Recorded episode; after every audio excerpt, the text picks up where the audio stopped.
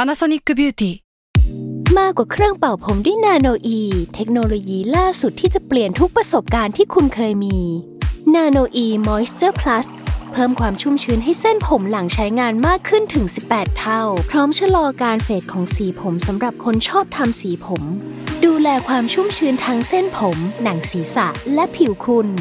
Panasonic NA0J มีเทคโนโลยีนาโนอีที่ care only you When you need mealtime inspiration, it's worth shopping Kroger, where you'll find over 30,000 mouthwatering choices that excite your inner foodie. And no matter what tasty choice you make, you'll enjoy our everyday low prices, plus extra ways to save, like digital coupons worth over $600 each week. You can also save up to $1 off per gallon at the pump with fuel points. More savings and more inspiring flavors make shopping Kroger worth it every time. Kroger, fresh for everyone. Fuel restrictions apply. แซลมอนพอดแคสต์มันสดอร่อย s ซ l m o n s a y Podcast เรื่องเล่าที่จะทำให้คุณอยากอ่านหนังสือของเรามากขึ้น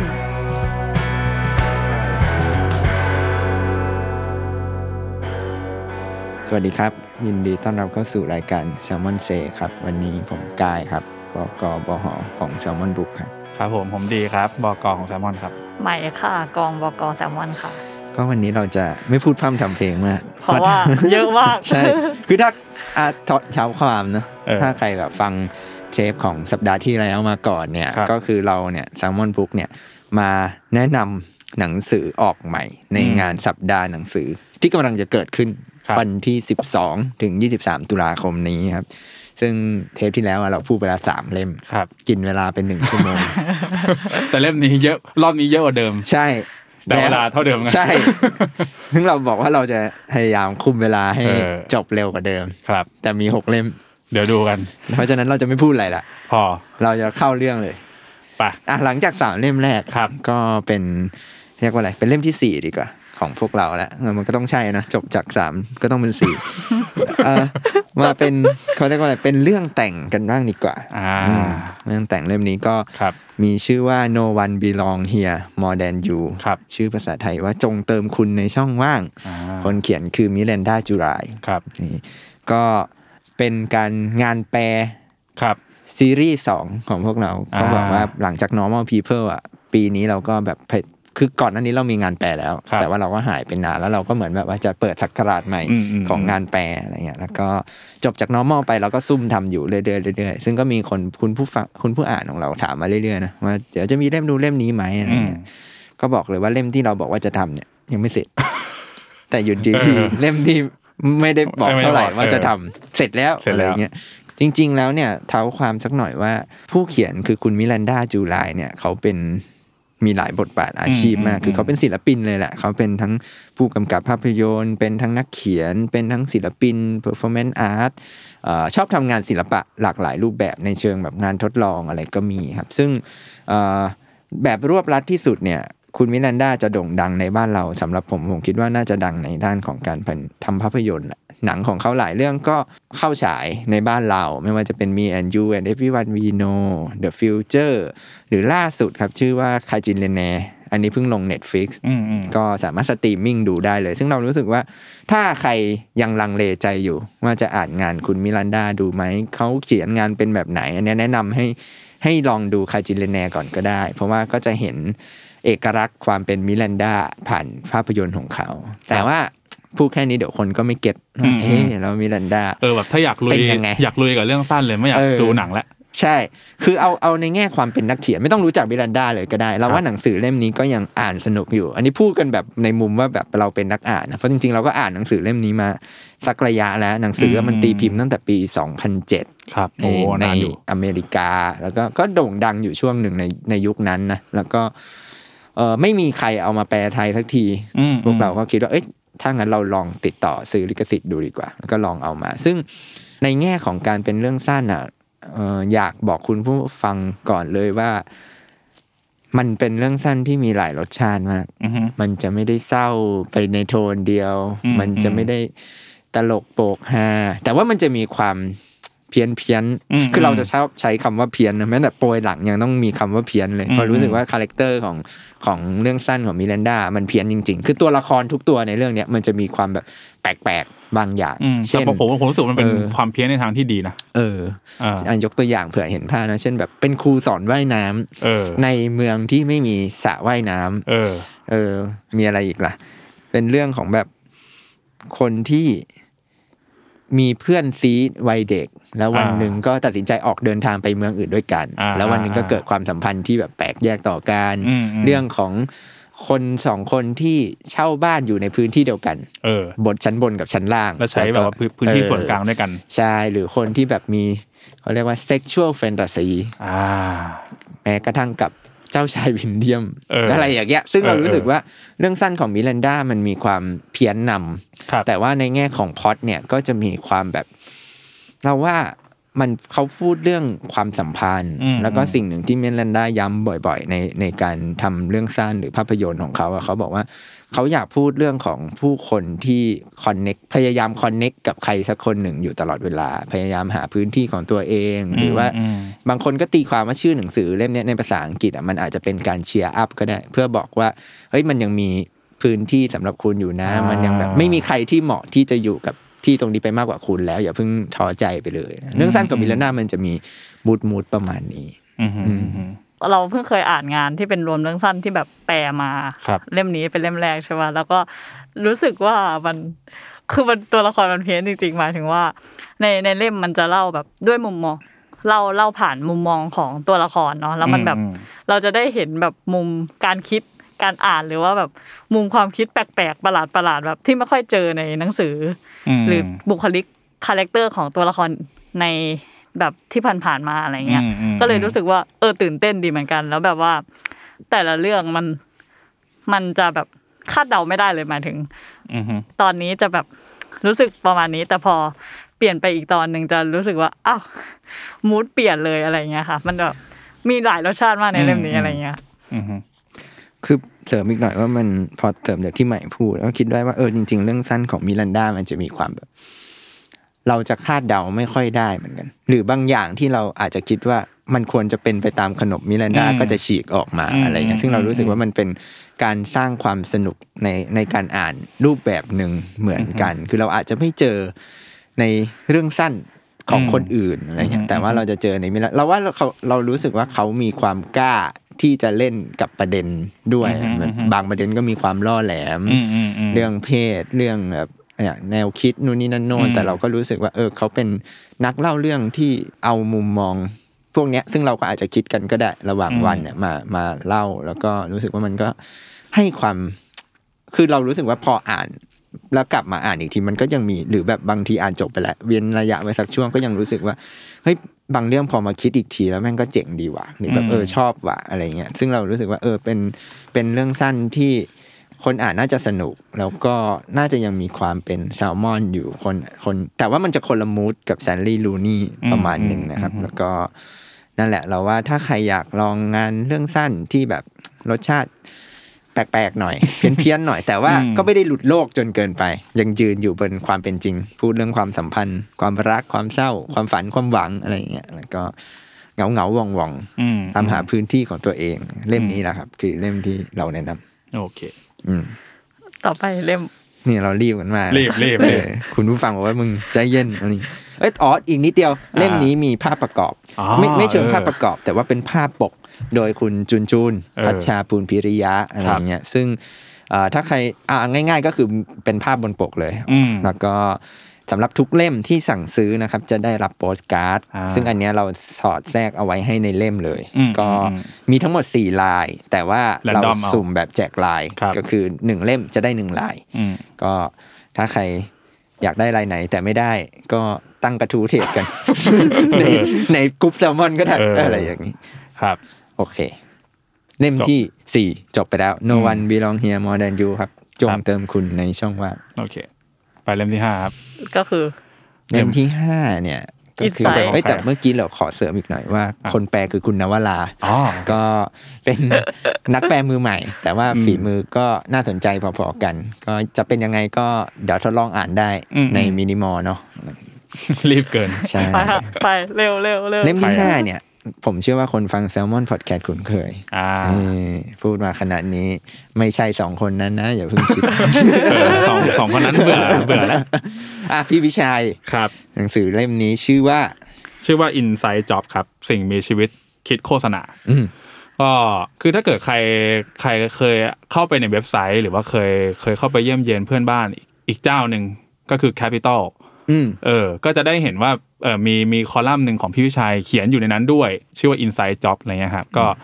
เออ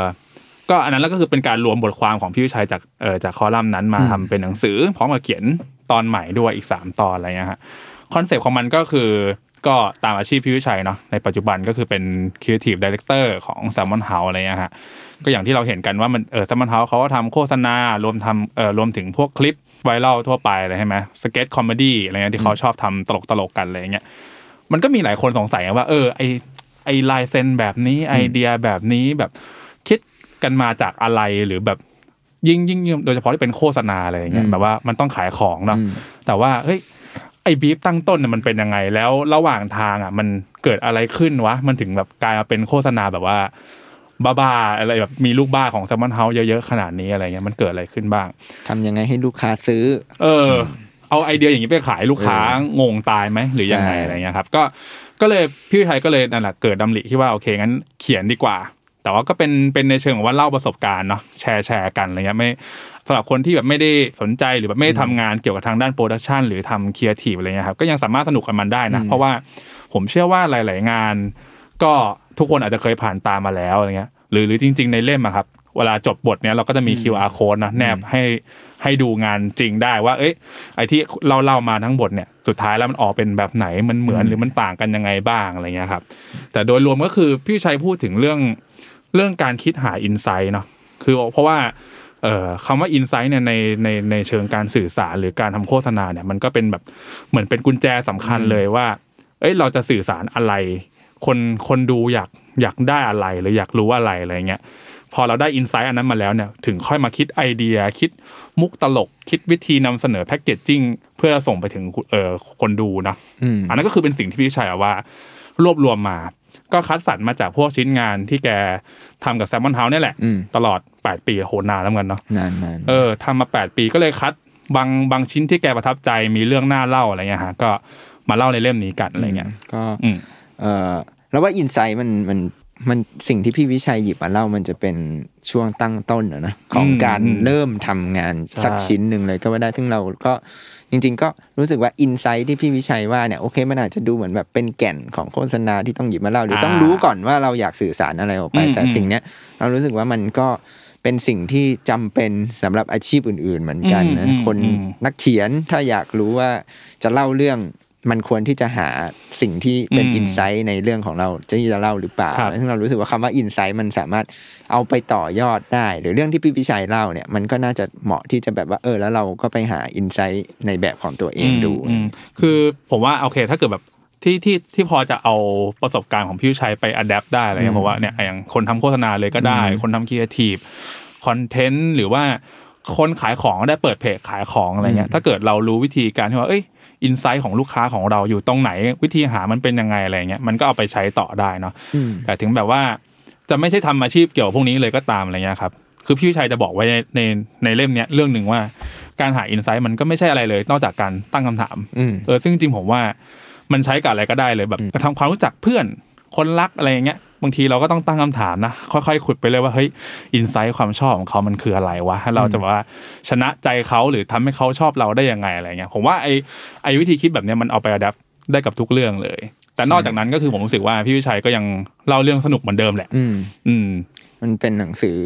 ที่เล่าเรื่องของการเล่าเรื่องอีกที เออเออเออ ใช่ ไหม ใช่ มัน ใช่ แบบว่าก่อนจะมาเป็นเนี่ยทีซีโฆษณาดีซีดีซี เออ กระบะล้อซิ่งหรืออะไรต่าง ๆ ซึ่งเราก็รู้สึกว่าเออก็สนุกดีสำหรับ อืม คนที่เคยดูแล้ว หรืออ ม ไม่เคยดูก็ได้นะ เอาจ อื ริง ม ๆ บางชิ้นเราก็ไม่ได้ดูของแซมมอน อืม เฮา อืม ก็เพิ่งมารู้สึกว่าเอ้ยอ่านแล้วก็อยากไปหาตามดูต่อเหมือนกัน ครับ ก็มีความพิเศษอีกอย่างหนึ่งคือมันเป็นหนังสือใหม่ อืม ที่พี่วิชัยเขียน เออ ใน เพราะ ร ก่ อ อบ น หลายปีมากๆเลยน เพราะว่า3าสี่ปีมานี้เราจะเป็นแบบพวกรีพินเนาะ ใช่ เอาหนังสือพวกคลาสสิกของพี่ชัยมาอะไรอย่างเงี้ย ใช่ ตั้งแต่แบบพวก สิ่งมีชีวิตในโรงแรมอะไรพวกนั้นใช่ไหม ใช่ ซึ่งเนี่ย เล่มล่าสุดของพี่วิชัยอ่ะมันคือ Don't Worry Worry Be Be Daddy, Daddy ซึ่งน่าจะแบบโอ้ โอ้ย ผมนึกไม่ออกแล้วเนี่ย ว่ามัน สอง คื พัน ออะ อะไร ไรอ่ะสิบ น่า สี่ จะแบบ ได้มั้ง ตั้งแต่แซลมอนยังไปจัดงานที่ เซนทันเวิร์ป่ะ เออเนี่ย ใช่ ปี BTS 2015 นี่คือ ย้อนไกล หนั มาง ก สือเล่มแรกในรอบ 7 ปี เจ็ดแปดปี ของพี่วิชัย เชีย ก็เป็นเล่มที่เขียนใหม่หมด อืมอืม อื อื ม ม แล้วก็เอ่อก็อีดิจาก Capital ประมาณด้วย หนึง ด้วยด้วยเออ แล้วก็ มีพอพอดีว่าตอนตอนที่เราอัดกันเนี่ยเราเราโพสต์ขายไปแล้วเนาะก็จะมีคนเข้ามาถามว่าเอ้ยอันนี้แบบเหมือนกับเอ่อในในแคปิตอลอย่างหนึ่งก็มีบางส่วนครับที่เอามาจากแคปิตอลแล้วก็เอามามาปรับปรุงเพิ่มเนาะเขียนเพิ่มให้มันโอเค ยาวขึ้นให้มันมีรายละเอียดมากขึ้นอะไรอย่างเงี้ยแล้วก็รวมถึงมีตอนที่เขียนใหม่ด้วย อืม อืม ข้างในมีภาพประกอบ อ่ามีภาพประกอบด้วยก็ อันนี้ก็เป็นพี่ชัยเนาะรีเควสเลยแบบว่าแบบเพลินว่าไปเจอเพจนี้แบบทำวาดรูปแบบว่าเข้าตาแกมากก็คือ East Around ซึ่งผมว่าหลายๆคนอาจจะเคยเห็นเพจเขานะ East Around ซึ่งซึ่งเขาจะเป็นวาดตัวคาแรคเตอร์น้อง East เนาะ ใช่ แล้วก็จะเป็นแบบว่าเอาไปทำเป็นโปรดักต์แบบพวกอะไร สติก ที่ เกอร์ ขันหนังสือเออปฏิทินนั่นนี่กระจุกกระจิกนึงน่ารักมาก ก็คือทำให้มูดของเล่มนี้มันดูแบบว่า น่ารัก น่ารักซอฟต์ๆเออ เป็นการปวดหัวแบบน่ารัก เออนั่นแหละครับ ซึ่งก็หนังสือขายแล้ว ขายแล้ว โนวันก็ขายแล้ว ครับ อันนี้ก็ขายแล้วแล้วก็แต่ว่าอย่าง Inside Job เนี่ยก็ถ้าใครไปงานหนังสืออ อ่า เราจะมีเอาสติกเกอร์ สติกเกอร์ไปขาย มาขายด้วยขายเป็นตัวตัว เออซึ่งถ้าเกิดใครเห็นในไอจก็จะเห็นว่าเออสติกเกอร์มันก็เป็นภาพประกอบจากในเล่มแหละ ซึ่งก็คือคาแรคเตอร์พี่วิชัยซึ่งผมว่ากวนตีนดี ใช่ พี่วิชัยก็น่าชอบอะไรอย่างเงี้ย ใช่ก็เดี๋ยวไปหยิบจับกันดูได้ ครับ ที่บูธของพวกเรา ครับ โอเค ต่อไปครับ เล่มที่หก ครั นะ บ เล่มที่หกเมื่อกี้เราก็บอกว่าไม่ใช่สองคนนั้น เออ แต่สุดท้าย แต่ก็ใช่ เราก็ต้องพูดถึงเขา ยังเสียไม่ได้ เอออย่างเสียไม่ได้ พูดกันมา ทุกเทป หลายสิบเทป ในที่สุดเขาก็จบเป็นเล่มสักที เขามาแล้ว เขามาแล้วครับ อืม ก็คือ Undertale Case ครับ แต่ว่าเออเล่มที่แล้วเราชื่ออะไรนะ Human Horror Human Error ชม ช ร มร ม ม ค คน น หัว ลู ลู ก กอ่ารอบนี้ก็เป็น Undertale Case ครับ Peacemaker คนสับสิ่งของ อืม อ่าเล่าอะไรดี เราพูดไปบ่อย เอ จ อ ริงๆพูดไปแล้วด้วเล่ยมนี้เราพูดบ่อยมา แต่ว่า อืม ก็เสริมว่า คือตอนตอนที่ดีพูดอ่ะ ครับ มันจะมีความแบบเรายังไม่ได้อ่าน ใหม่ก็ยังไม่ได้อ่าน เออมีผมอ่านคนเดียว ก็จะมีความแบบ ได้ยินเสียงหรือเสียงเราอ่า อ่าน ว่าอ่า อ่า เดี๋ยวโหดบ้างหรือว่าเอ้ยมันก็ไม่ เออ โหดขนาดนั้น เออ กลางๆอะไรเงี้ยพออ่านจ รู้สึ ริ ก งๆ ยังไงครับ ทุกคน เฮ้ยก็รู้สึกว่ามันโหดขึ้น อ่าก ว่าเล่มที่แล้ว เออเออ คือคือถ้าเทียบจากเอ่อ human horror เนี่ย ครับ ซึ่งตอนนั้นน่ะเราเราจำได้ว่า โอเคมันเรารู้สึกว่ามันมีความหลากหลาย เออมันเฉลี่ยหลายเรื่องนะ มันมีเรื่องลัทธิมันมีเรื่องเอเลี่ยน อืม มันมีเรื่อง อืม ทฤษฎีที่แบบตลกตลก เอ อะไร อ เงี้ เอย อ ซึ่งตอนนั้นมันก็มีฟีดแบ็หนึ่งที่เราจำกันได้ก็คือแบบเอ้ยยังไม่โหดพอ อ่า ไม่เข้มข้นอะไรเงี้ยมันก็เลยเป็นแบบพอเราจะทำเล่มสองอ่ะก็ตั้งโจทย์กันกับยศทัน ว่าเฮ้ยถ้างั้นเล่มเนี้ยลองเอาคอมเมนต์เนี้ยมาต่อยอดไหมเอาแบบโหดๆ ให้ เล มัน ย เข้มๆหน่อย เออซึ่งเออพออ่านแล้วเราก็รู้สึกว่า มันก็มีความโหดอยู่นะ อืม อาจจะไม่ถึงขั้นแบบร้อยเปอร์เซ็นเต็ม อืม แต่ว่าก็ถือว่ามากมากกว่าที่คิด ผมว่า ประณ ค่า หนึ่ง เฉลี่ยอ่ะ เออ ถ้าถ้าเกิดคุณว่าอ่านที่เคยอ่านเล่มแรกครับ แล้วก็ เออ จะจำได้ว่าในแต่ละบทเนี่ยเราจะมีการให้กะโหลกเนาะซึ่งกะโหลกห้าห้ากะโหลกเนี่ยมันมาจาก ทีม ผม แซลมอน พี่กาย อืม ไหมใช่ไหมแล้วก็ยศทัน อืม เป็นห้ากะโหลกอะไรเงี้ยผมว่าค่าเฉลี่ยเล่มเนี้ยเยอะอยู่นะ ประมาณสามถึงสี่นะ ผมว่าเยอะอยู่นะเพราะอย่างเล่มที่แล้วก็ยังมีแบบหนึ่งสองอะไรเงี้ย อืม บางบางบางตอนก็ไม่มีกระโหลกไปเลยอะไรอย่างเงี้ยแต่รอบเนี้ยห้าเยอะ รอบเนี้ยไม่มีกระโหลกอะน้อย เออ เออ มีแทรกเป็นแบบผม ผมว่า อันนี้เท่าที่คุยกับเออพี่ทันกับคุณยศมาเขาบอกว่าโอเค มันก็อยากให้แบบ ให้มันบาลานซ์เนาะเนอะตอนแรกผมบอกเอ้ยแต่เรื่องนี้มันยังไม่ค่อยโหดเลยเปล่าอะไรเงี้ยมีอะไรจะเล่าเพิ่มไหมอะไรเงี้ อื ย ม เขาก็จะบอกว่าแบบก็บาลานซ์บาลานซ์ไม่หน่อยอะไรอย่างเงี้ย อยากจะขั้นไว้บ้างเนี่ยแต่ผมก็รู้สึกว่ามันก็มีความน่ากลัวในแบบของมันแหละ ใช่ อืม ซึ่งพอมันเล่าผ่านสิ่งของอะนะ อ่า ก็เดี๋ยวยกตัวอย่างให้ผู้ฟังสักนิดนึงก็แบบ อืมอืม เรารู้สึกว่ามันก็มีบางบางสิ่งของที่ทำให้เรารู้สึกว่าเหนือกว่าที่เราคิด คือเรารู้คอนเซปต์มันแหละว่าโอเค เรื่องเล่มเนี้ยอันเดอร์ตันเคสจะเล่าผ่านสิ่งของที่เราคุ้นชินเคยเห็น ครับ รู้ว่ามีห้องน้ำแต่เราก็ไม่คิดว่า มัน เรื่ จะมา เกี่ยวกั แบบนั้น ห้องน้ำ เออ มันจะมาในท่านี้ เอออ อะไรอย่างเงี้ย เรื่องเกี่ยวกับกล่อง เออ ซึ่งเรารู้สึกว่าแบบไอ้เชี่ยแม่งสร้างภาพจำใหม่ๆให้กับ เออเออ การแบบว่าใช้กล่องไปเลยอะไรอย่างเงี้ย หรือหรืออย่างเรื่องหน้ากากอย่างเงี้ย อืม ผมว่าหน้ากากนี่ก็ก็มาพีนะผมก็อาจจะไปคิดว่าเออก็หน้ากากแบบ อืม แบบเป็นโจรใส่หน้ากากเข้ามาเพราะว่าแบบพรางตัวอะไรอย่าง อื นี้ ม แต่ว่าอ้าวไม่ใช่เว้ย อืม ซึ่งอ๋อต้องเล่าคุณผู้ฟังก่อนว่า ตอนก่อนเริ่มทำเนี่ยเออคุณยศกับคุณทันเขาก็จะลิสต์ของมาสิบชิ้นนะ แต่ว่ายังไม่บอกว่ามันเป็นคืออะไรบ้างแต่ว่าโอเค ตั้งตั้งโครงเอาว่าสิบชิ้นนี้เนี่ยมันทำให้ผมกับพี่กายก็โอเค ไปจินตนาการว่ามันน่าจะเป็น ใช่ ประมาณ ใช่ ไหน แต่ว่าพออ่านเรื่องจริงๆแล้วอ้าวไม่ไม่ใช่เว้ย ใช่ เออ ซึ่งเราว่าก็ก็สนุกดี สนุกดี เราคิ ครั ด บ ว่าแฟนแฟนคลับอันเตอร์เทนเคสก็น่าจะชอบ อืม ใหม่ชอบไหม มีตอนไหนที่ ยัง สิ่งของชิ้นไหน จะเรียกว่าชอบดีไหม ติด ล่ะ อยู่ในความทรงจำ เออ มันก็ มันคือมันมันมีหลายตอนที่เรารู้สึกว่า คือคือก่อนอ่านมันจะมีอยู่ตอนห้องน้ำที่แบบ เออเออ ก่อนก่อนอ่านเรา รู้สึกว่าเราต้องไปเข้าห้องน้ำก่อน เพื่อแบบ มันคือกลัวแบบว่า อ่านแล้วจะไม่กล้า แบบ เข้านะ เออ คืนคืนนั้นมันจะเข้าห้องน้ำไม่ได้แน่เลยอะไรอย่างเงี้ย โหมันมีเรื่องแบบอันนี้ด้วยปะยาปะ อ่ามียา เออ เหนือความคาดหมายเหนือความคาดหมาย ซึ่งเราจะไม่พูดเนาะ ไม่พู อิน ด ดีเทล ไม่เราพูดไม่พูด เราเราอยากให้คนอ่านได้เจอ ครับ แล้วก็เราคิดว่าแฟน UC น่าจะอ่านสนุก แล้วก็ อืมอืม คนที่ชอบเรื่องแบบเขาเรียกว่าอะไรอะ ลึกลับ ฆาตกรร อะไรอย่างเงี้ย สยอง อืม ขวัญลึกลับอะไรอย่างเงี้ยก็ซึ่งมันเป็นแก่นของ UC อะแล้วว่าเล่มนี้ อืม ก็น่าจะ อืม ยังอยู่ แล้วก็เอออยู่ดีๆก็นึกถึงเนี่ยเล่มแรกที่มีแบบอะไรนะดามเมอร์ที่เพิ่งมีซีรีส์ไปอะไรอย่างเงี้ยก็ถ้าใครเนี่ยอ่านเล่มแรกแล้วดูซีรีส์แล้วยังแบบติดพันก็อ่านเล่มนี้ได้ อืมอืม ไม่รู้เกี่ยวยังไงขายของตัวหนึ่ง กับ กับอีกเออถ้าถ้าสมมติว่าคนแบบไม่ได้ฟังพอดแคสต์อันเตอร์เคสมาก่อนเงี้ อื ย ม แต่ว่าแบบสนใจแนวแบบฆาตกรรมหรือว่าสืบสวนอะไรเงี้ยคือ เออ เรารู้สึกว่าเล่มเนี้ยมันแบบอารมณ์เหมือนเราเป็นโคนนั้น ครับ เออเหมือนแบบพี่เออพี่ยศพี่ทันแบบว่าเล่าเล่าแบบค่อยๆสืบ เออค่อยๆแกะ สืบ นะ ไป เออ เรื่อยๆว่าแบบว่าเฮ้ยเรื่องมันกำลังจะเป็นอย่างนี้อย่างนี้อย่างนี้แต่ว่า อืมอืม บางอันก็หักหักมุมจากที่เล่ามาอะไรเงี้ย อื เอ ม ออ ม แล้วรู้สึกว่าแบบรับบทเป็นโคนนั้นหนึ่ง เออจริง อืม คือผมรู้สึกว่าถึงต่อให้ไม่เคยฟัง UC แต่ผมผมแอบคิดเอาเองว่าช่วงช่วงหลายปีวันเนี้สองสามปีเนี่ยเนาะแบบเทรนด์ของ True Crime นะที่เขาเรียกกันแบบว่ารายการคล้ายๆ a d i t o r Case หรือแบบทั้งพอดแคสต์ทั้งเพจ หรือแบบเดี๋ยวนี้ใน Twitter ก็ชอบแบบมีคนเอามาเล่าเป็นเทรดยาวๆนะโหรู้สึกว่าแนวเนี้ยคนให้ความสนใจเยอะเพราะมันก็เป็นเรื่องแบบ บางอันมันก็เป็นคดีที่ขี้คายแล้ว แต่ว่ามันมันพิสดารมากหมายถึงว่าด้วยด้วยรูปรูปแบบเหตุการณ์ หรือบางเรื่องก็อาจจะดูทั่วไปแต่แบบเอ๊ะทำไมมันแค่เรื่องเรื่องมันดูง่ายๆ แต่ทำไมมันกลายเป็นซับซ้อนหาคนร้ายไม่เจอหรืออะไรอย่างเงี้ยผมรู้สึกว่าเออคนคนชอบเยอะเทรนด์นี้เยอะขึ้นอะไรอย่างเงี้ยก็เลยคิดว่า ถ้าเกิดใครที่ชอบเรื่องประมาณเนี้ยชอบอย่างใครถ่าย Twitter แล้วชอบอ่านเทรดยาวๆอะไรอย่างเงี้ยนะผมว่าก็ UC เล่มนี้ก็น่าจะตอบโจทย์เหมือนกัน อืมแล้วก็ณวันที่เราอัดอยู่ ครับ ต้องพูดไว้ก่อนเดี๋ยว คุณผู้ฟังจะแบบว่ามาหาว่าไอ้นี้ก็คือ คุณยศคุณทันเนี่ยเขาบอกว่า เออ เนื้อหาในเล่มเนี่ยเก้าสิบเปอร์เซ็นคือเขียนใหม่ทั้ง ใช่ หมด ใช่ คือเขาเอ่ออย่างอย่างเล่มที่แล้วเนาะเล่มที่แล้วก็ยังมีแบบว่าสักจำได้สักสี่เรื่องได้มั้งอะไรเงี้ยอาจจะเคยพูดไปแล้วในพอดแคสต์อะไรเงี้ยครับ แต่ว่าแต่ว่าจริงๆเล่มนั้นอะถึงถึงพูดไปแล้วก็ยังเอามาแบบว่ามันมาเรียบเรียงใหม่เนาะเพราะเติมข้อมูลใหม่ ในเล่มเนี้ยรู้สึกจะแค่สองเรื่อง ใช่ เองอะไรอย่างงี้ ใช่ อืมอืม ซึ่งก็ถือว่าจุใจ จูใจเขียนใหม่ สิบสิ่งของยี่สิบบท ครับ อืมแล้วก็เรายังคงคอนเซปต์เดิมก็คือเราไม่บอกว่าใครเขียน เออเออ ก็เดี๋ยวร่วมสนุก ไม่รู้ร่วมสนุก ซึ่งไม่มีรางวัลอะไร ไม่มีถามเฉย เออเดาได้ก็เก่งครับ ๆใช่ ก็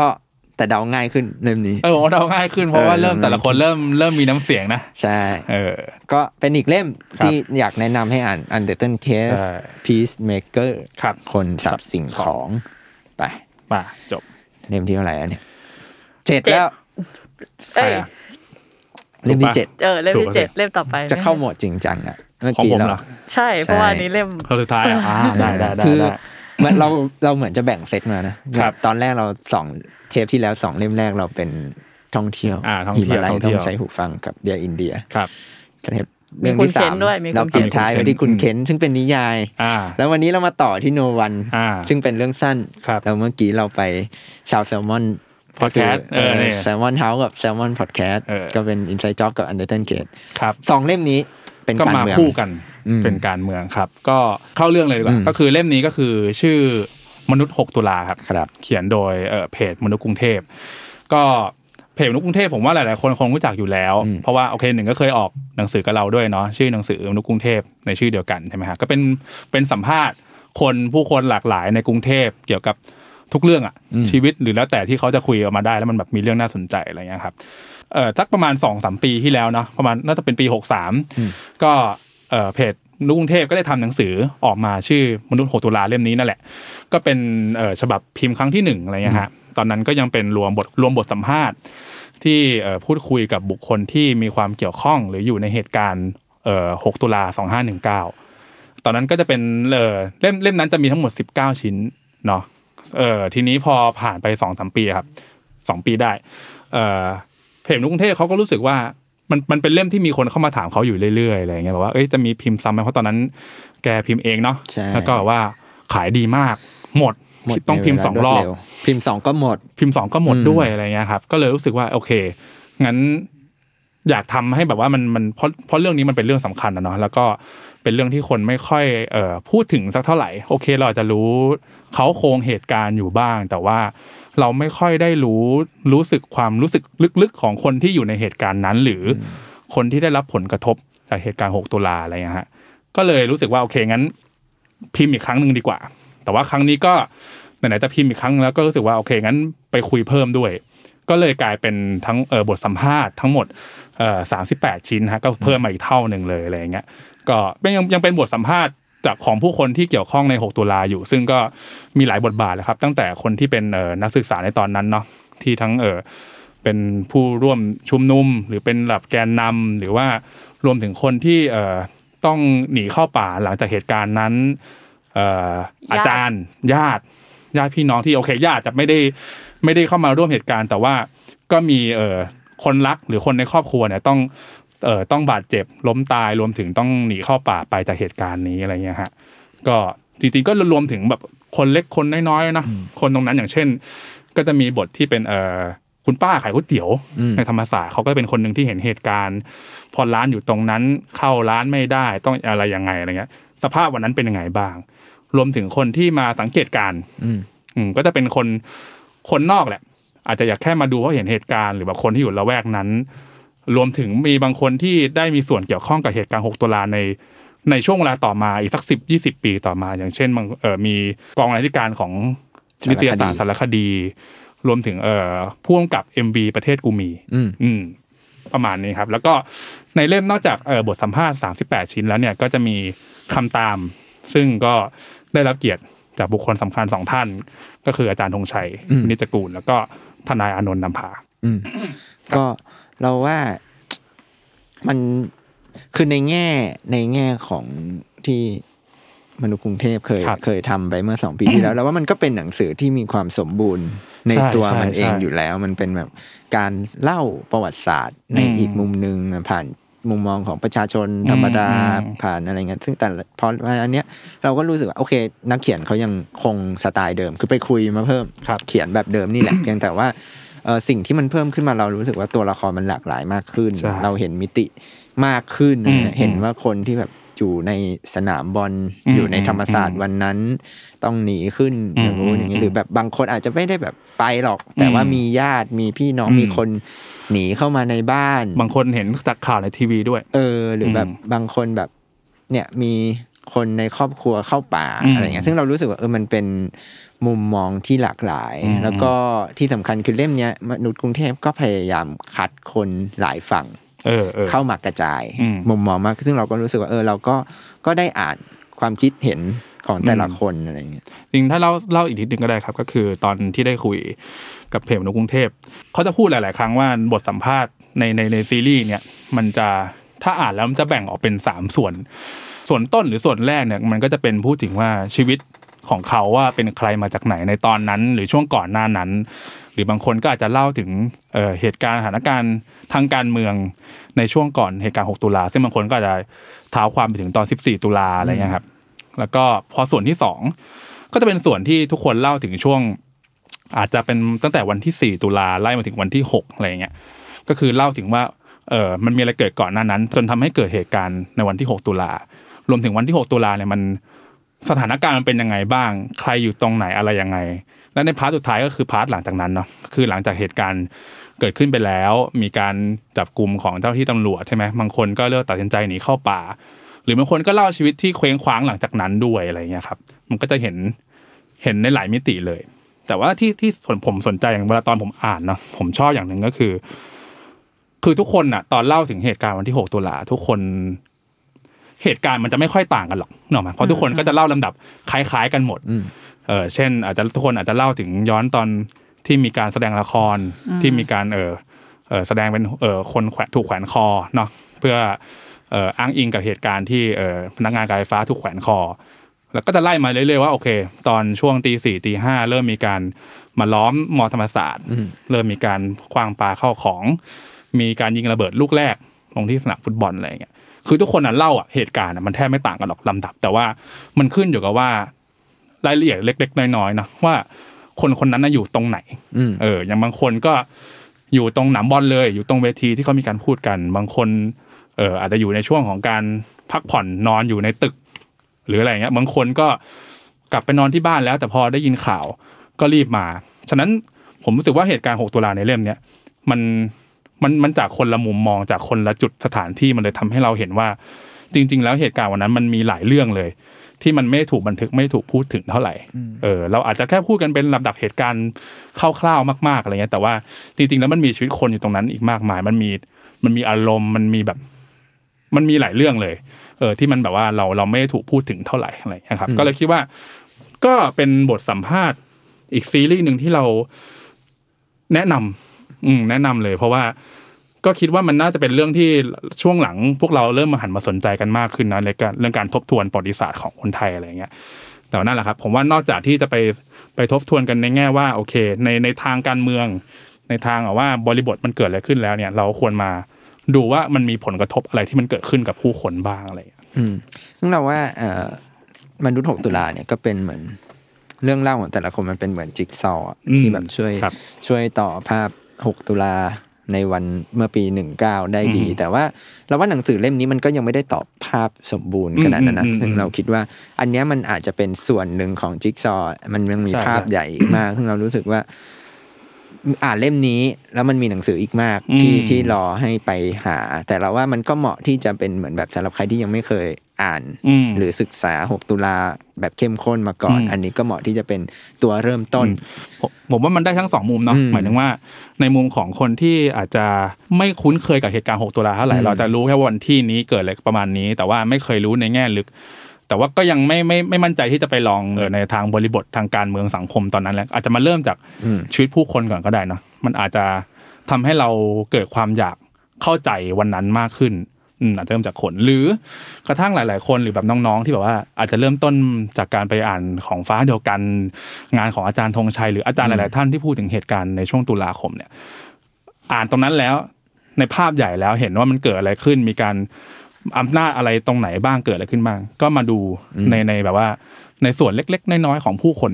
มากขึ้น ใช่ บางทีมันอาจจะทำให้เราเห็นภาพแล้วก็ อืมเข้าใจอะไรมากขึ้นเนาะ อืม อืมอืม แล้วว่ามันก็ช่วยเติมเต็ม ครับ ในในช่วงที่เรามีข้อมูล อืม เท่าที่ อืม ศึกษา อืม ในเวลานี้ได้ อืมอืม อ่ะก็เป็นอีกเล่ม ครับ ก็อาแต่ก็ต้องแจ้งไว้แหละว่ามันคือหนังสือที่เคยตีพิมพ์มาแล้วนะ อ่า เนื้อ โอเค หาก็เหมือนเดิม ใช่ แต่ มันมี ทำเพิ่มเติม ใช่ มีส่วนที่เป็นเอ่อรวมจากเล่มเก่ามาครับ ก็คือ 19 ชิ้น แล้วก็มีอีก 19 ชิ้นใหม่ รวมถึงมีคำตามอีก 2 ชิ้นครับผม โอเค เล่มที่เท่าไหร่ แล้ว แปด แปด เล่มที่แปดเนี่ยก็ยังอยู่ในหมวดการเมืองอยู่ ครับ ก็เอ่อแต่ว่าอันนี้ต้องแจ้งไว้ก่อนว่าเป็นสารพิมพ์รูปเนาะ อ่า คือ พิ ไม่ มพ์รูป ใช่ไม่ใช่แซลมอน แต่ว่าก็ทีมทีมเดียวกันนี่แหละเอ่อเล่มนี้เนี่ยจริง ๆ ก็มีความเกี่ยวพันกับแซลมอนพอดแคสต์อีกแล้ว อืม คือเขาก็เคยเป็นโฮสต์ อ่าร รายการโปรแอนเดโมเคทรี อ่า ใช่ไหม Pro and Con เออซึ่งก็พูดมาขนาดนี้หลายคนก็อาจจะรู้แหละก็คือ ครับ คุณไอติมพาริส ครับ อยู่ดีๆผมลืมนามสกุลเขา วัชระ สินเออนี่ ไอติมฟังแล้วอ้าวมึง คือเล่มเนี้ย ครับ เป็นเรียกว่าคือก่อนหน้านี้ไอติมเคยออกหนังสือแล้วก็สำนักพิมพ์บรรลือซึ่งก็เป็น อ่า สำนักพิมพ์ในเครือเรานี่แหละ ชื่อ ครับ ว่า Why So Democracy ประชาธิปไตยมีดีอะไร อืม ซึ่งตอนนั้นเนี่ยเอ่อมันออกในช่วงที่ก่อนการเลือกตั้ง เอ๊ะหลังหลังการ หลั เลื ง อก เลือกตั้ ตั้ ง ง แล้วครับ ซึ่งก็จะพูดเรื่องประชาธิปไตยอะนะ อืม ความสมบูรณ์ในแง่ ซึ่งอันนั้นเรารู้สึกว่ามันเป็นเป็นบทความเป็น อืม ความเรียง อืม ที่ อืม ที่ไอติมพยายามที่จะตั้งต้นจากคำถาม เหมือนเหมือนเป็นการปูพื้นฐานหน่อย อื ๆ ม เนาะให้คนทำความเข้าใจว่าประชาธิปไตยจริง ๆ แล้ว หรือแบบในในต่างประเทศหลายๆประเทศเนี่ยที่ใช้ระบอบนี้เนี่ย อืม เขาใช้กันใช้งานมันยังไงฟังก์ชันของมันเป็นยังไง ใช่ ซึ่งอันนั้นก็เป็นเหมือนแบบเริ่มต้น ครับ แต่คราวนี้ ไอติมในวันนี้เนี่ยซึ่งอยู่ในบทบาทของเอ่อเขาเรียกว่าผู้จัดการการสื่อสาร ครับ และการรณรงค์นโยบายของพรรคก้าวไกล อ่า ก็ถ้าใครเห็นบทบาทในช่วงเนี่ย สองปีหลายทีหลังมาเนี้ย อืม ก็จะเห็นว่าไอติมเริ่มมีบทกลับมามีบทบาททางการเมือง อืม อีกครั้งหนึ่ง อืม เริ่มมีการเสนอแนวคิดความ อืม คิดต่างๆ ซึ่งอันเนี้ยเอ่อหนังสือเล่มเนี้ยชื่อว่า Democracy ครับ ประชาธิปไตยไม่ใช่ฝัน มันเป็นหนังสือรวมบทความ ครับ ถ้อยคำบนเวทีและบทแถลงในรัฐสภาของไอติม อ่า ซึ่งเอ่อต้องบอกว่ามันเป็นหนังสือที่น่าจะเข้มข้นที่สุดใน อืม รอบนี้ อืม ของพวกเราละคือ 6 ตุลาก็เข้มข้น เออผมว่ามันเข้มข้นคนละแบบนะอย่าง เอออย่าง หกตุลามันแบบ มันเรื่องมันอินเทนส์ประมาณหนึ่ง ใช่ แต่ว่าของไอติมจะมีความแบบว่าจริงจังอ่ะ คือ 6 ตุลา เออ มันมันยังเข้มข้นในแง่ของคน เออ ป อาร ระ ม ชาชน ณ์ความรู้สึก มันเป็นแบบ อืม conversation คนะรับ แต่ว่าของไอติมมันจะเป็นแบบเชิงนโยบาย เออ เชิงหลักการ เชิงแนวคิด ซึ่งเอ่อหลายหลายบทความที่อยู่ในหนังสือเล่มเนี้ยมันถูกไอติมเขียนขึ้นมาเพื่อนำไปพูดนำไป อืม แถลง อืม มันเลยจะมีความเข้มข้นและจริงจังอยู่สูงอะไรเงี้ย อืม แต่ว่าเรารู้สึกว่าเออมันเป็นหนังสือที่อาจจะช่วยให้ คือถ้าใครอ่านประชาธิปไตยมีดีอะไรใน ครับ เล่มแรกมาแล้วเนี่ยประชาธิปไตยไม่ใช่ฝันเนี่ยก็จะเป็นหนังสือที่เหมือนแบบพาไปอีกโลกละพาไปดูว่าอินดีเทลของประชาธิปไตยในที่เนี้ย อืม ซึ่งอาจจะต้องบอกไว้ก่อนว่า เป็นประชาธิปไตยในรูปแบบหรือมุมมองที่ไอติม อืม ให้ความสำคัญ ครับ อมันอาจจะไม่ได้ครอบคลุมทุก อืม มิติ อืม ทุกด้าน แต่ว่ามันก็โอเค มันมีเรื่องรัฐธรรมนูญมั คน รับ มีเรื่องหลักการประชาธิปไตย อืมกฎ มัน ก มี ติกาเลือกตั้ง เออ มันมีเรื่องงบประมาณ งบประมาณ มันมีเรื่องนโยบายที่ไอทีมเห็นว่าสำคัญอย่างเช่นการศึกษา มห แล้ รื ว อ ก็ ว่าการกระจายอำนาจ ใช่ ครับ หรือแบบปัญหาที่อาจจะตามมาในอนาคต เช่นแบบเรื่องแบบเจเน r a t i o n gap อืม เรื่องแบบ สังคม ล่วงละเมิด เออ ใช่ไหม ซึ่งเรารู้สึกว่าประเด็นพวกเนี้ยมันเป็นประเด็นที่เราก็เห็นมาในช่วงสองสามปีให้หลังนี่แหละ ครับ คือหลายคนก็หยิบขึ้นมาพูด พักการเมืองหลายพักก็หยิบขึ้นมาพูด แล้วก็แน่นอนว่าหนึ่งในนั้นก็เป็นไอติม อืม ที่ที่หยิบเลือกเรื่องนี้ขึ้นมาพูด แล้วก็เราก็รู้สึกว่าเออมันเป็นมุมมองที่ก็น่าสนใจ อืม แล้วก็ อืม น่าเปิดใจรับฟังดูอะไรเงี้ย คือผมผมรู้สึกว่าสำสำหรับคนทั่วไปอะครับ อย่างตอนเอ่อใครที่ได้อ่านเล่มที่แล้วเนาะผมว่าอันนั้นอย่างเล่มนั้นมันก็มีความเป็นแบบเหมือนพยายามเปลี่ยนวิธีคิดหรือแบบพยายามเซตพื้นฐานเราบางอย่างว่าประชาธิปไตยมันคืออะไรไอการที่เราบอกว่าเอ่อเสียงโหวตหรือความเท่าเทียมเท่ากันอะไรมันมันมันคืออะไรใช่ไหมครับ แต่ว่าอย่างผมว่าอย่างเล่มเนี้ยมันมีความแบบว่า มันน่าจะตอบคำถามประชาชนหลาย ๆ คน เพราะว่าก่อนหน้านี้เราโอเคเราควรรู้แล้วประชาธิปไตยคืออะไร แต่แบบอ่านแล้วมันไปใช้ยังไงอะ อืม คือมันจะทำให้ชีวิตเราดีขึ้นยังไงบ้าง ไอติมก็เลยลองเอามาให้ดูว่าไอ้ระบอบประชาธิปไตยเนี่ย มันสามารถเอาไปใช้เป็นกลไกสร้างกลไกอะไรบางอย่างให้แบบว่า เกิดนโยบายที่มันเท่าเทียมกันมากขึ้นทำให้ทุกคนมีโอกาสพอๆกัน ไม่ว่าใครจะฝันแบบไหนก็ตาม อาจจะเป็นฝันที่ฝันอยู่คนเดียว หรืออาจจะเป็นฝันที่มีคนฝันร่วมกันอีก หลายล้านคนอะไรอย่างเงี้ยแต่ทำยังไงให้ทุกคนมีโอกาสไปถึงฝันได้พอๆกัน อืม เออ จะพูดในเชิงเชิงกลไกมากกว่า ใช่แล้วก็สำหรับบางคนที่อาจจะยังไม่เก็ต ครับ ว่าเอ๊ะแล้วการเมืองมันจะมาส่งผลอะไรกับ อืม ชีวิตเราหรือ ครับ ชีวิตคนนั้นคนนี้อะไรเงี้ยในเรื่องเนี้ยก็จะมีการพูดถึงเรื่องของงบประมาณ อืม เรื่องของอะไรต่างๆ ที่ไอติมก็ชี้ให้เห็นว่า เอ้ยมันมีผลโดยตรงกับชีวิตของพวกเราเหมือนกันนะ มันอาจจะโอเคมันอาจถ้าไม่ใช่โดยตรงมาที่เรา มันก็จะโดยตรงต่อประเทศต่อจังหวัดต่อชุมชนต่ออะไรต่างๆ ซึ่ง อันเนี้ยมันเป็นผลมาจากโครงสร้าง มันเป็นผลมาจากเรื่องที่เราเนี่ยยังแก้กันไม่ได้ อืม ในทุกวันนี้ ซึ่งเราคิดว่าประชาธิปไตยไม่ใช่ฝันเนี่ยเป็นเล่มที่เหมาะที่จะอ่านเหมือนกัน อืม ใน อืม ในเวลานี้หรือว่าเนี่ยในเร็วๆนี้ที่เรา ครับ อาจจะมีการเลือกตั้ง อืม ก็ได้นะซึ่งเราคิดว่าประชาธิปไตยมันก็เป็นเรื่องที่เข้ามาใกล้ตัวเรากว่าที่คิดแหละ อืม การเมืองมันอยู่เข้ามามากแล้วก็ นั่นแหละครับ ผมว่ามันก็เป็นช่วงเวลาหนึ่งที่ที่เราอาจจะต้องศึกษาเรื่องนี้อย่างจริงจัง อืม เพื่อที่จะแบบก้าวต่อไป จริงๆมันอาจจะมีบางคนสงสัยว่าเออเฮ้ยทำไมเราต้องมาอ่านเอ่อคำอภิปรายหรือคำพูดที่แบบว่า ไอติมพูดไปแล้วในในหลาย ๆ งานมันการที่เราไปอ่านคำพูดย้อนหลังมันจะทำอะไรนะผม แต่ผมรู้สึกว่าไอการอ่านพวกนี้ คือบางทีตอนเราฟังสมมติบางคนที่ติดตามในรัฐสภาอะไรเงี้ยอาจจะเคยได้ฟังไอติมพูดมาแล้วบ้างอะไรครับแต่ผมรู้สึกว่าการได้กลับมาอ่านอีกครั้งหนึ่งมันเหมือนแบบว่า มันค่อย ๆ ได้ไล่เลียงเนาะ อืม เออคือตอนพูดอะผมว่ามันมันมีองค์ประกอบหลายอย่างนะทั้งแบบว่าตัวคนพูดเองวิธีการบิวเหตุผลเพื่อไปถึงจุดนั้นแหล้วแต่แต่การได้กลับมาอ่านอีกครั้งหนึ่งมันเหมือนแบบการได้กลับมาทบทวน การได้กลับมาทบทวนสิ่งที่ไอติมพูดถึงวันนั้น รวมถึงว่าเช็คความคิดของตัวเองด้วยว่าเฮ้ยเราเราเห็นด้วยไหมกับ ใช่ สิ่งที่ไอติมกำลังจะพาไปตรงจุดนั้นอะไรเงี้ย ใช่ เราอยากแก้ไขมันตรงไหนมาหรือเห็นต่างยังไงนะผมรู้สึกว่าการการอ่านมันน่าจะเป็นแบบว่าวิธีหนึ่งเนาะที่ทำให้เราได้กลับมาทบทวนอย่างละเอียดมากขึ้น ใช่เราก็เราก็รู้สึกว่าหนังสือเล่มนี้มันน่าจะเอ่อมีอายุประมาณหนึ่งหมายถึง เออ ว่ามันถูก เออ คงถูกเมื่อหนังสือมันตีพิมพ์ไปอ่ะมันก็จะอยู่ไปตลอด อืม นะซึ่งเราคิดว่า อืมอืม ดิโมเคซีก็อาจจะเป็นเล่มหนึ่งที่เมื่อเวลาผ่านไป อืม เราอาจจะได้ย้อนกลับมาดู แล้วก็อาจจะเห็นว่าเอ้ยแนวคิดนี้ มันถูกปรับ อืม เปลี่ยนไหมหรือว่า เออ หลายปีผ่านไป ผม ยัง ว่า ยังคงเดิมอะไร ผมว่านี่ก็น่าสนใจนะคืออ ม อาถึงแม้ว่าไอติมจะพิมพ์หนังสือกับเรา อืม อะไรเงี้ยแบบในฐานะนักเขียนของเราแต่ว่า ผมว่าเล่มเนี้ยมันก็เอาไว้เช็คด้วยเดิมเว้ย ใช่ เพราะว่าโอเคตอนนี้ไอติมอยู่ในฐานะของสมาชิกพรรคก้าวไก่อะไรเงี้ยผมว่าเล่มนี้มันเอาไว้เช็คได้ว่า แล้วสมมุติว่าในในในอีกไม่กี่ปีเนี่ยจะมีการเลือกตั้งอะไรเงี้ยแล้วถ้าสมมติวันนั้นพรรคพรรคก้าวไก่ได้ไปอยู่ในฝั่งรัฐบาลได้เป็นคนขับเคลื่อนนโยบายเนี่ยไอ้สิ่งเหล่าเนี้ยมันมันมันก็เหมือนเป็นแบบว่าเขาเรียกเป็นสัญญานะ อืม หน่อยๆ ไกลๆว่าแบบเฮ้ย ใช่ คุณเคยพูดไว้วันนั้นแล้วแบบพอถึงวันอ่ะวันที่คุณได้อำนาจจริง ๆ แล้วเป็นเป็นเป็นยังไงบ้าง ใช่ ก็เราว่ามันเป็นหนังสือที่อ่ะพูดเลยว่าจริงจัง อืม แต่ก็ จริงจัง จริงจัง จริงจัง แบบแบบตะโกนเลยนะ จริงจังแบบถ้ายูซีต้องให้กะโหลกเลย เอออั อันนี้ให้ให้ผ่านแล้วทำมัน ถึง ก็คือจริงจัง เออ แต่เรา เออ ว่ามันเป็นหนังสือที่อาจจะไม่จำเป็นต้องอ่านรวดเดียว เออเออ เราว่ามัน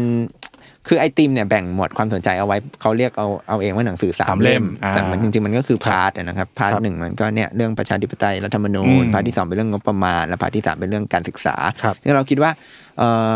ถ้าใครสนใจประเด็นไหน หรืออยากรู้ประเด็นไหนก่อน ก็สามารถหยิบขึ้นมาอ่าน เฉพาะบทได้เลย มันไม่จำเป็นต้องแบบพรวดเดียวเขานะเพราะว่าเรารู้สึกว่าเรื่องพวกนี้มันต้องค่อยๆใช้สมาธิต้อง อืม ค่อยๆ ใช้เวลาทำความเข้าใจเหมือนกัน อืม เพราะอย่างที่เราเห็นว่าประชาธิปไตยในบ้านเรามันก็ อืม ยังไม่สมบูรณ์สักที ครับ อืมเพ มั ราะ นต้ ฉะ อง นั้ แก้ น หลายเรื่องนะรายละเอียดมันเยอะ ใช่ อืม ก็หนังสือเล่มนี้ก็ฝากเอาไว้ ครับ สำหรับคนที่กำลังสนใจเล่มนี้ อืม หรือเนี่ยอ่าน 6 ตุลา เออ แล้วรู้สึกว่าอยากหาอีกด้านหนึ่ง อืม มา อืม มาเสพอะไรเงี้ยอันนี้ก็เป็นอีกเรื่องหนึ่ง อันนี้ดูเป็นเรื่องแบบปัจจุบันกับอนาคตนะแต่ว่าอย่าง ใช่ หกตุลาก็คือย้อนกลับไป ใช่แล้วก็อาจจะเป็นการย้อนเพื่อไม่ให้เกิดขึ้นอีก ใช่ อนาคต ครับ ก็เป็นสองเล่ม อืม ที่เซตการเมืองเนาะมนุษย์ถกตุลา ครับ โดยมนุษย์กรุงเทพ แล้วก็ดีมโมเคซี่ ครับ ประชาธิปไตยไม่ใช่ฝันของพริตวัชรสินทุ ครับผม เล่มสุดท้ายแล้ว เฮ้ยเราทำเวลากันได้ดีมาก สุดยอด มึงไม่พูดเลย อ่ะเล่มสุดท้ายกลับมาที่แซลมอน ครับ นี่เราไม่รู้ทำไมเราปิดจบที่เล่มนี้เหมือนกันนะ เออ แต่ว่า อ่ะ ไหนๆละคุณใหม่เขารอพูดเล่มนี้ มา ตลอด อ่ะชื่ออะไรครับ ก็เล่มนี้ก็คือ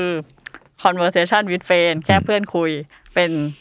เอ่อนวนิยายของแซลลี่ลูนี่เนาะซึ่งหลายคนอาจจะเคยอ่านผลงานของคุณแซลลี่มาแล้วจาก Normal People ที่เราเพิ่งแปลไปปกติคือไม่รัก แต่ว่าจริงๆแล้วผลงานเล่มแรกแรกสุดเลยของคุณแซลลี่เนี่ยก็คือ เล่มนี้แหละ เล่มนี้แล้วเออตีพิมพ์ในปี 2017 ใช่ เออเล่าสั้นๆก่อนว่าเรื่องเรื่องนี้มันเป็นแบบเกี่ยวกับเออนักศึกษาหญิงสองคนวัย 21 ปี ซึ่งอีกบทบาทหนึ่งเนี่ยเธอก็เป็นแบบ กวี เออกวีที่แบบว่าไปอ่านตามร้านหนังสือหรืองานต่างๆ อะไรอย่างนี้ด้วย แล้วก็จุดที่มันทำให้เกิดเรื่องราวทั้งหมดของเรื่องก็คือในงานแสดงบทกวีเนี่ยแหละ งานหนึ่งแล้วก็ไปเจอเข้ากับนักเขียนรุ่นใหญ่ ก็คือเมริซาและแฟนที่เป็นในายแบบ อืม แล้วทั้งสี่คนเนี่ยอ๋อลืมลืมบอกชื่อ นักศึกษาตัวละครหลักที่เล่าเนี่ยก็คือจะชื่อฟรานเซส อืม แล้วก็อีกคนหนึ่งก็เป็นเพื่อน ซึ่งเป็นเพื่อนคนพิเศษด้วยนะแบบ อืม แบบว่าเป็นทั้งเพื่อนสนิทแล้วก็เป็นอดีตคนรักกัน ใช่ อันนี้ไม่สปอยนะ เพราะว่าเปิดมาไม่กี่หน้าเขาก็บอกเลย ใช่ใช่ใช่ชื่อบ๊อบบี้โอเคฟรานเซสกับบ๊อบบี้แล้วก็ไปเจอกับเอ่อเมลิซาที่เป็นนักเขียนรุ่นใหญ่ ใช่ กับ นิก นิกแฟนหนุ่มในายแบบ อืม แล้วพอทั้งสี่คนเนี่ยก็เหมือนได้ทำความรู้จักกันในงานนั้น แล้วก็จนนำไปสู่การสารสัมพันธ์ การไปแวะเข้าบ้านกันและกัน อืม แล้วก็การไปบ้านพักตากอากาศ อืม ด้วยกันที่ฝรั่งเศส อืม แล้วก็เกิดเป็นปมความสัมพันธ์ของคนสี่คนเนี่ยในเล่มภายในเล่มอะไรอย่างเงี้ยค่ะ อืม คร่าว จริงๆมันเป็นแบบเรื่องคือแซนดี้ลูนี่เนี่ยเผื่อใครยังไม่ไม่ได้อ่าน normal people อะเนาะก็เราว่าเขาเป็นนักเขียนที่ชอบพูดเรื่องความสัมพันธ์ ใช่ อย่างตอน normal people เขาก็พูดเรื่องของแบบนักเรียนมัธยมปลายชายหญิงคู่หนึ่งที่แอบมีความสัมพันธ์สปริงปิ๊งปังต่อกันอะไรเงี้ยเล่มนี้เขาก็ยังพูดแบบนั้นคือแบบโอเค เปิดมาด้วยเรื่องของแบบเนี่ยสองคนที่เป็นแบบ กวีแฟนเก่าแต่ว่ายังโชว์ผลงานด้วยกันอะไรเงี้ยก่อนที่จะไปเข้าตา ตอนแรกเหมือนแบบแค่อยากผูกสัมพันธ์กับนักเขียน นักเขียนอยากผูกสัมพันธ์ด้วย อ่า ก็คือเมลิซ่าเนี่ยอยากผูกสัมพันธ์ด้วยเนี่ยก่อนที่จะแบบสปาร์กจอยนำพาไปสู่ด้านอื่นๆของชีวิต ใช่ ก็เล่มนี้มันจะเอ่อนอกจากเรื่องความสัมพันธ์ อื อ่ะ ม มันจะเห็นมุมมองเกี่ยวกับเอ่อบทบาทการพูดถึงบทบาททางสังคม แล้วก็เรื่องเพศสภาพด้วย อืม ของทั้งสี่คนอะไรอย่างเงี้ยค่ะ อืม แต่ว่าอย่างอย่างอย่างเล่มเนี้ย ครับ ถ้าถ้าใครอ่าน normal แล้ว แล้วยังไม่ได้อ่านเล่มอื่นของแซนดี้เลยอะเรารู้สึกว่ามันมีความน่าสนใจอยู่อย่างตรงที่เหมือนแซนดี้เขาสร้างตัวละครขึ้นมาเยอะกว่าเดิม อย่างตอน normal อ่ะเราเราจะอยู่ในฝ่ายที่รู้สึกว่า มันมีแค่ไอ้สองตัวละครหลักก็คืออ ม คอนเนลกับแมรี่แอน ครับ ที่แบบดำเนินเรื่องแล้วบางทีมันแบบน่ารำคาญหมายถึง อืม ตัวละครมันทำอะไรขัดหูขัดตาเนี่ยแล้วมันจะแบบมันเป็นมุมมองแค่สองคนนี้เท่านั้น อืม แต่พออ ม เป็น conversation with friend เนี่ย โอเคมันยังถูกเล่าผ่านฟันเซสที่เป็นตัวละครหลักแหละ แต่ว่ามันเริ่มมี reaction กับคนอื่นๆมากขึ้นอะมันไม่ได้คุยแค่กับเหมือนคอนเนลคุยกับมาริแอนมาริแอนคุยกับคอนเนลสองคนละมันเริ่มมีเพื่อนมันเริ่มมีเนี่ยใครสถานะ อืม แบบเพื่อนแปลกๆ ของพวกมันเข้ามาอะไรเงี้ยซึ่งอืม เรารู้สึกว่า เออ อันนี้มันแอบสร้างความหลากหลายได้นิดหนึ่ง อืม แล้วก็แต่ถ้ามองกันในแง่แบบเป็นนักเขียนจริงๆ อันนี้ถือเป็นเล่มแรกของเขานะอย่างที่ไหมพูดไปแล้วเราก็รู้สึกว่า ก็ถือว่าเป็นสิ่งที่น่าสนใจนะสำหรับ อืม การเป็นนักเขียนหน้าใหม่แล้วแบบ อืม สร้างเรื่องแบบนี้ขึ้นมาได้คืออ ม เรารู้สึกว่าโอเคเรื่องมันไม่ได้ คือสำหรับเราอะแซนดี้ดูนี่ไม่ใช่คนที่แบบโหสร้างพล็อตแปลกใหม่ล้ำโลกขนาดนั้นอะแต่ว่าความเก่งกาจของแซนดี้ดูนี่ก็คือการเล่าเรื่องที่เนี่ยพล็อตที่แบบว่า เราอาจจะเคยได้ยินมากันแล้วเนี่ย การแบบว่าปิ๊งปังของ อืม ของคนสี่คนอะไรอย่างเงี้ย อืม เราอาจจะเคยได้ยินมาจนชินหู แต่ว่าโอ้พอมาเป็นเนี่ยอยู่ในเขาเรียกว่าอะไรอยู่ในความคิดอยู่ในการเล่าเรื่องของแซนดี้แล้วมันแบบว่า เออ ก็ยังทำให้เราอ่านต่อไปได้จนจบอะไรอย่างเงี้ย ครับ แม้ว่า อ่านแล้วจะแบบว่ากำหมัด เอ หรือ อ แบบไม่ชอบอะไรอย่างเงี้ย ผมว่าเล่มเนี้ยมันมันมีความท้าทายหลายเรื่องนะ อย่างที่พี่กายบอกคือซาริลนี่ไม่ใช่ไม่ใช่คนเขียน นิยายที่มีพล็อตเรื่องแบบแหวกแนวอะไรมากอะไรเงี้ อื ย ม ก็อย่างที่บอกครับก็คือมันก็คือความสัมพันธ์ของคนสี่คนนะก็มีการเอ่อสนใจข้ามคู่กันบ้างสลับอย่างนั้นอย่างนี้อะไรเงี้ยครับ แต่ว่าผมว่าจุดที่น่าสนใจของซาริลนี่คือเขาเอาพล็อตเรื่องซึ่งค่อนข้างจะคีเช่หน่อยๆ แล้วก็น้ำเน่า น้ำเน่าประมาณหนึ่งเลยอะไรเงี้ย มาสอดแทรกเรื่องที่มันค่อนข้างจริงจัง อย่างเช่นเรื่อง อย่างอย่างในเล่มถ้าเกิดใครอ่านไปเรื่อยก็จะพบว่ามันมีทั้งตัวละครรวมถึงเหตุการณ์ที่ตัวละครเจอเนี่ยมันจะค่อนข้างไปในเออพูดพูดถึงเรื่องเอออำนาจในความสัมพันธ์นะครับ อย่างเช่นสมมติอย่างระหว่างชายหญิงหญิงหญิง หรืออะไรก็แล้วแต่อะไรเงี้ยครับ แต่ว่ามันจะเขาจะพูดว่ามันจะต้องในความสัมพันธ์มันจะต้องมีคนหนึ่งที่ที่ถืออำนาจไว้เหนือกว่า เออหรือหรือการพูดถึงเอ่อพวกเอ่ออำนาจทุนนิยม พูดถึงคอมมิวนิสต์พูดถึงสังคมนิยมอะไรเงี้ยครับผมว่ามันมันมันดูเป็นเรื่องใหญ่โตเกินกว่าที่แบบพล็อตมันมันมันเป็นอยู่เลยนะแต่ว่าน่าทั้งหมดทั้งมวลมันก็คือมันมันอยู่ในตัวเนื้อตัวของตัวละคร ได้ค่อนข้างกลมประมาณหนึ่งเลยแบบไม่ไม่ไม่เหมือนกันที่เรายัดเอาประโยคแปลกๆไปใส่ให้ตัวละครแต่มันเป็นตัวละครถูกสร้างมาขึ้นมาว่าด้วยด้วยความสนใจแบบนั้นอยู่แล้วอะไรเลยผมรู้สึกว่าเออแม้แม้ว่ามันอาจจะพล็อดไม่ได้ไม่ได้แปลกใหม่อะไรแต่ว่าไอการอ่านไปเรื่อยๆ เนี่ย ผมว่ามันบางบางบางทีพอตอนแรกเราอ่านไปเนี่ยเรารู้สึกว่าโอ้ไม่ไม่ชอบอีกคนนี้เลยว่ะคือแบบมันคิดไม่เหมือนเราเลยแบบทำไมถึงคิดกับเรื่องความสัมพันธ์แบบนี้ได้วะอะไรเงี้ยแต่พออ่านไป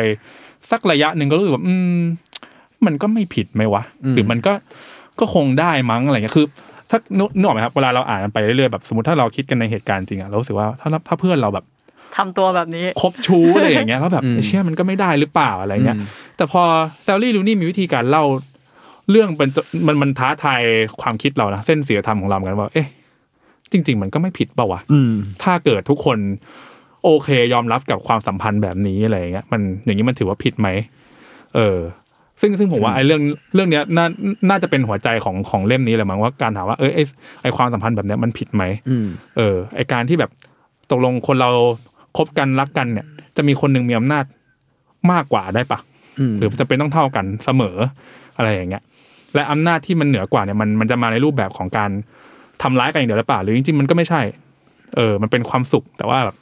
เป็นอำเออเป็นความสุขที่ผูกขาดอยู่กับอีกฝั่งหนึ่งอะไรอย่างเงี้ยเออผมรู้สึกว่ามันกลายเป็นว่าพล็อดเรื่องที่มันดูแบบเรียบง่าย แต่มันมันมันมันสอดแทรกประเด็นที่มันค่อนข้างแบบว่าเออท้าทายตัวเราเหมือนกันนะว่าเราคิดคิดเห็นยังไงกับตัวละครเหล่านี้เนี่ย ใช่ซึ่งเนี่ยเสริมอีกหน่อยแล้วเราก็รู้สึกว่า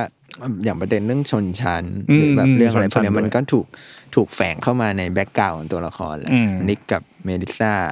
มีบ้านหรูอะไร อืม บ๊อบบี้กับฟรานเซสเป็นแค่นักศึกษา อืม ที่ต้องหาเช่า ครับ ที่อยู่อาศัยอะไรเงี้ยหรือตัวนึงอาจจะแบบบ้านรวยแต่ก็ไม่ได้อะไรนั้นเรารู้สึกว่าเออการความสนุกอีกอย่างในการอ่านงานของแซนดี้นูนี่มันคือการดูดีเทลจุกจิกจุกจิกพวกนี้แหละ อืม ที่แบบเขาใส่เข้ามาแล้วก็ฉาบแล้วด้วยน้ำตาลอะแบบ อืม ผ่านเรื่องรักที่แบบว่าอะไรของพวกมึงอะไรอย่าง อื เงี้ย ม แต่ก็ อืม แต่นั่นแหละแล้วแต่เราเอาจริงๆเราว่าในแง่ของความบันเทิงอะ อืม แซนดี้นูนี่ก็ยังเป็นนักเขียนที่เขียนสนุกอยู่นะ ครั แบบ บว่าแม้แม้ พวกเราจะไม่ชอบมันบ้างก็ตามคือไม่ได้ เออ ไม่ได้หมายถึงไม่ชอบงานเขียนนะ แต่ว่าความเก่งกาจของลูนี่คือเขาทำให้เรารู้สึกกับตัวละครได้ อืม ไม่ว่าจะชอบหรือไม่ชอบก็ตามอะไรเงี้ย แล้วก็เสริมจากที่ดีพูดเมื่อกี้ว่ามันมีความแบบอะไรศิลธรรม อืม คือเล่น ท้าทาย เออ ท้าทาย ท้าทายศิลธรรมเรา ซึ่งอันนี่เชื่อมโยงหน่อยเราว่าโนวันบีลองเฮีย อืม ก็มีความท้าทายกับศิลธรรมของพวกเราเหมือนกัน อืม สองเล่มนี้เป็นเล่มที่เรารู้สึกว่า ก็เป็นงานแปลที่ทำให้เห็นว่า เออเนี่ย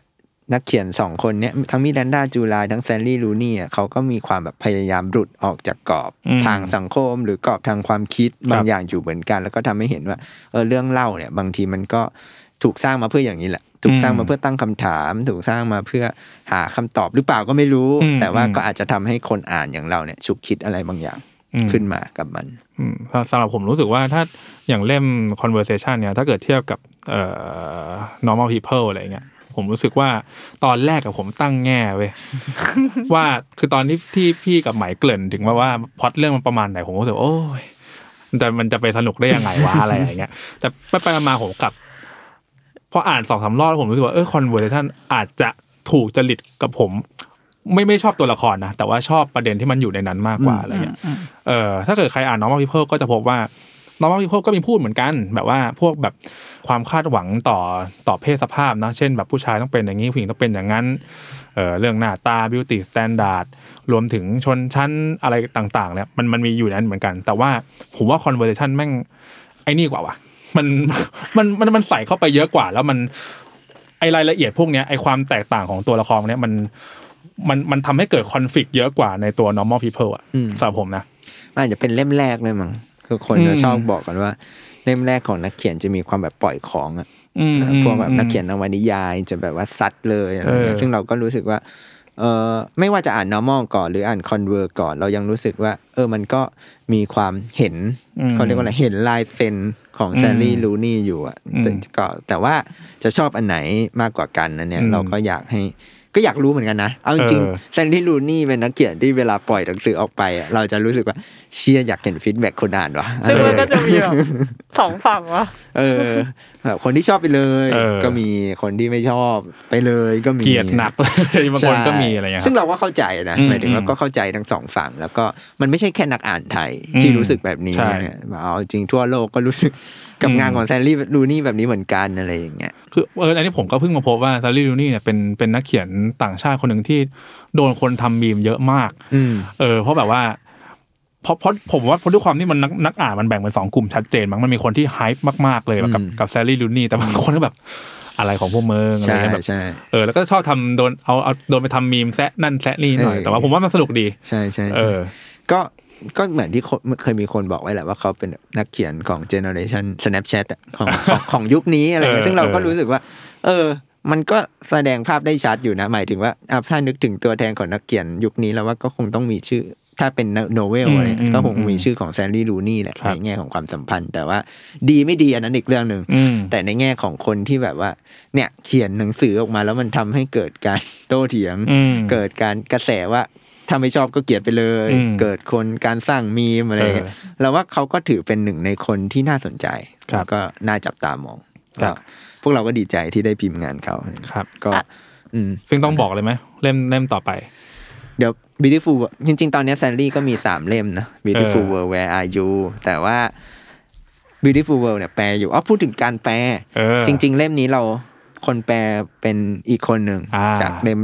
ตอนเล่มแรกเป็นคุณนัชนันคุณ ครับ ไม้นะเล่มนี้เป็นคุณปอนัทมนต์เปรมสำราญ อ่า ซึ่งก็มาแปล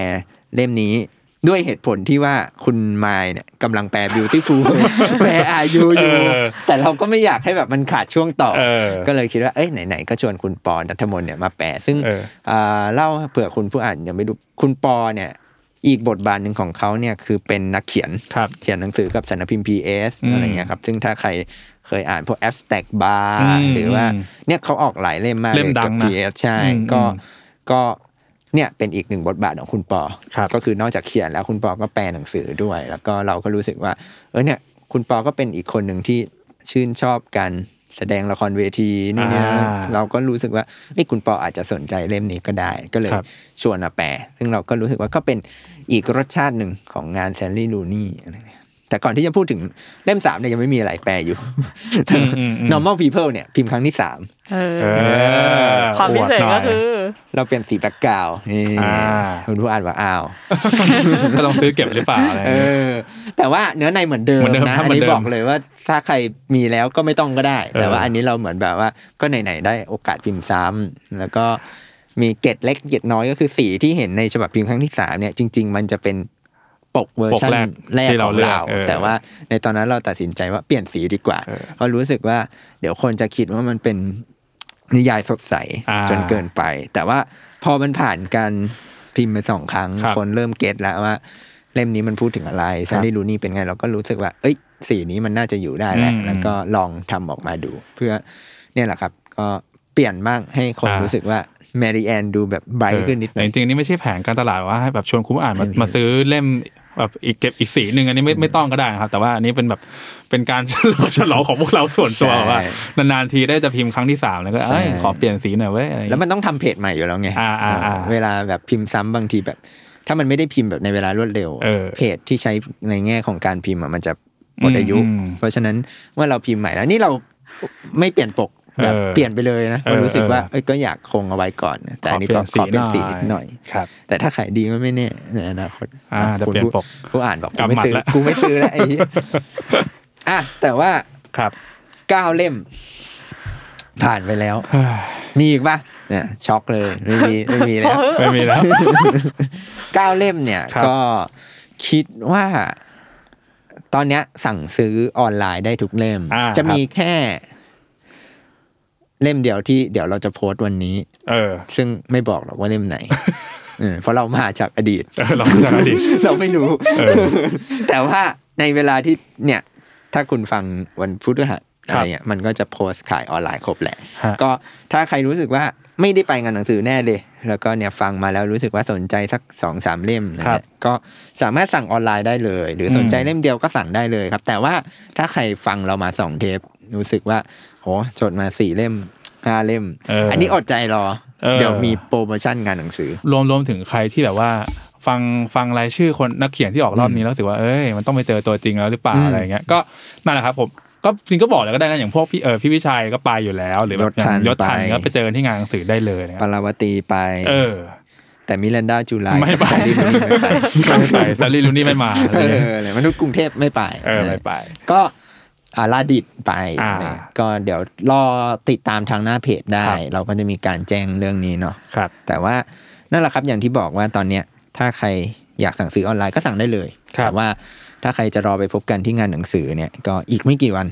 อืม 12ถึง23 ตุลาคมไป ครับ เจอกันได้ มีแจกลายเซ็นมีโปรโมชั่น ของเพียบ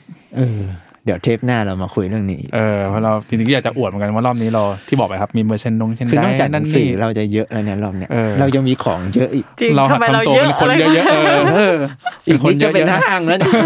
แซลมอนสโต เออ นั่นแหละ ก็ นั่นแหละครับ ฝากหนังสือเก้าเล่มเอาไว้ก่อน ครับ แล้วก็ถ้ามีใครสงสัยหรืออยากถามอะไรพวกเรา เออ ก็